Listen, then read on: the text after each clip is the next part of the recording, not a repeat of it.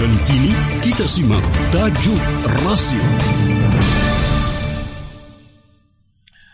Tajuk Radio Silaturahim edisi Senin 9 Syakban 1445 Hijriah bertepatan dengan 19 Februari 2024. Diberi judul Suka atau Tidak Suka, beginilah fakta demokrasi kita. Sebuah tulisan dari Muhlisin Ibnu Muhtaram, akademisi. Salah satu mata pelajaran favorit di pondok pesantren modern adalah mahfuzat. Pelajaran yang berisi syair indah, pilihan dari hadis Nabi. Asar sahabah dan akwal ulama ini memang sangat menginspirasi. Tidak berlebihan jika salah satu tujuannya adalah menanamkan filosofi kehidupan, termasuk mengkritisi kepemimpinan atau leadership. Dalam sebuah sesi perkuliahan, guru besar UIN Jakarta, Profesor Abudin Nata, pernah menyampaikan pencerahan bahwa berbagai macam bentuk negara dan sistem pemerintahannya yang ada di dunia, antara lain republik, kerajaan hingga semi kerajaan adalah pilihan metode atau wasilah. Adapun maksud dan tujuan utama adalah mensejahterakan warganya secara lahir batin. Indonesia telah memilih republik sebagai bentuk negara dengan demokrasi sebagai sistem memilih pemimpinnya. Sair berikut ini melatih critical thinking dengan mengkritisi situasi dan kondisi yang jamak terjadi di negara yang kita cintai ini. Wahai para pemimpin, engkau menghidupkan harapanku dan aku mematikannya. Dalam rentan waktu yang lama, aku tidak bertemu saudara-saudaraku. Dalam pemilihan demokrasi, dimulai dari pilkades, pilbub, pilkada hingga pilpres, para kandidat cenderung menyampaikan janji manis seperti pendidikan gratis, makan gratis, kesehatan menjanjikan, lapangan kerja semakin terbuka, infrastruktur modern dan lain sebagainya. Dan memang hal-hal tersebut sejatinya adalah dambaan setiap warga.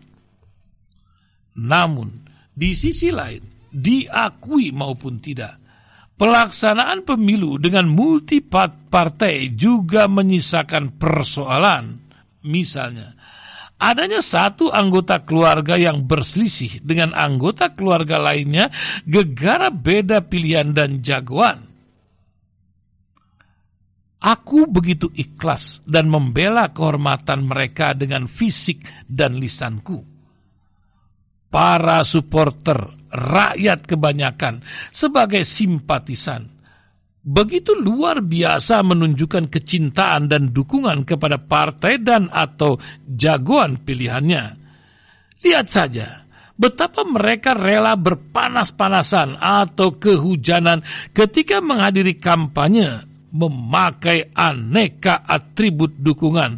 Sebagian pria merelakan mahkota di atas kepalanya dicukur dengan menyisakan nomor urut tertentu. Bahkan, jika ada yang menjelekkan atau merendahkan partai dan atau jagoan pilihannya, maka serta-merta akan dibela dengan aneka rangkaian kata walau ia bukan pujangga adu mulut dan atau perang kata di media sosial juga yang ada. Aku mencintai mereka dengan tulus dan manakala mereka telah hidup dengan mudah karena kekuasaannya, ternyata mereka segera melupakanku. Singkat kata pendek cerita, begitu luar biasa cinta pengorbanan serta dukungan rakyat kepada kandidat pejabat. Namun begitu mereka terpilih jadi pejabat, serta merta tidak sedikit yang lupa dengan rakyat.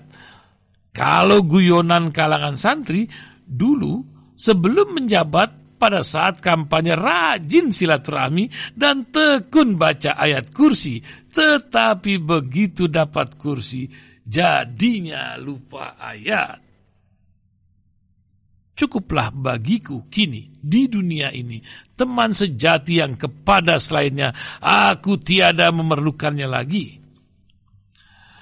Berdasarkan pengalaman empiris tersebut, maka bisa disarikan bahwa dalam hidup ini agar tidak mau dan mampu mengejawantakan dua tugas utama nan mulia, Abdullah mengabdi kepada Allah Subhanahu wa taala dan khalifatullah fil ardi menebarkan kebermanfaatan bagi semesta sesuai dengan potensi.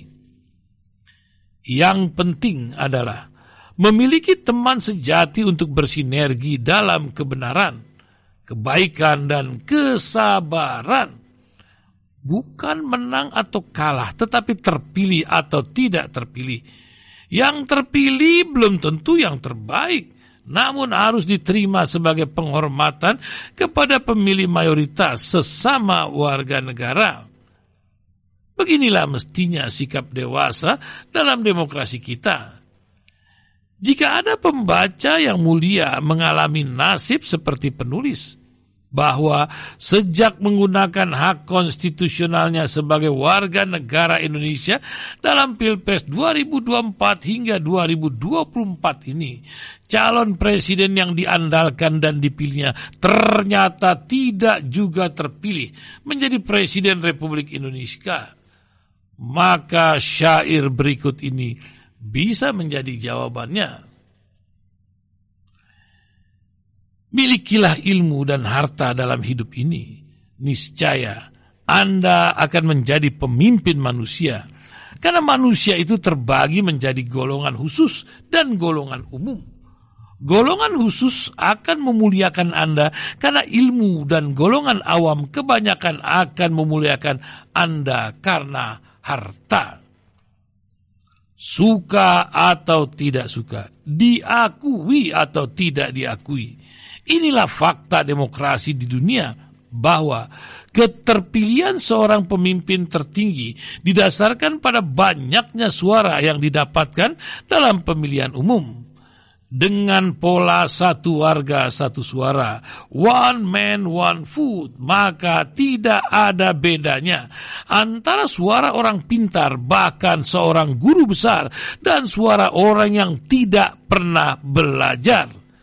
Sama saja antara suara orang kaya atau suara orang miskin, suara orang kota dan suara orang desa, bahkan tidak berefek sama sekali.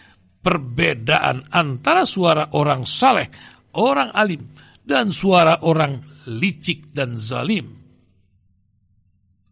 Lebih mengerikan lagi, tidak ada bedanya antara suara yang diperoleh dengan cara jujur dan suara yang diperoleh dengan curang.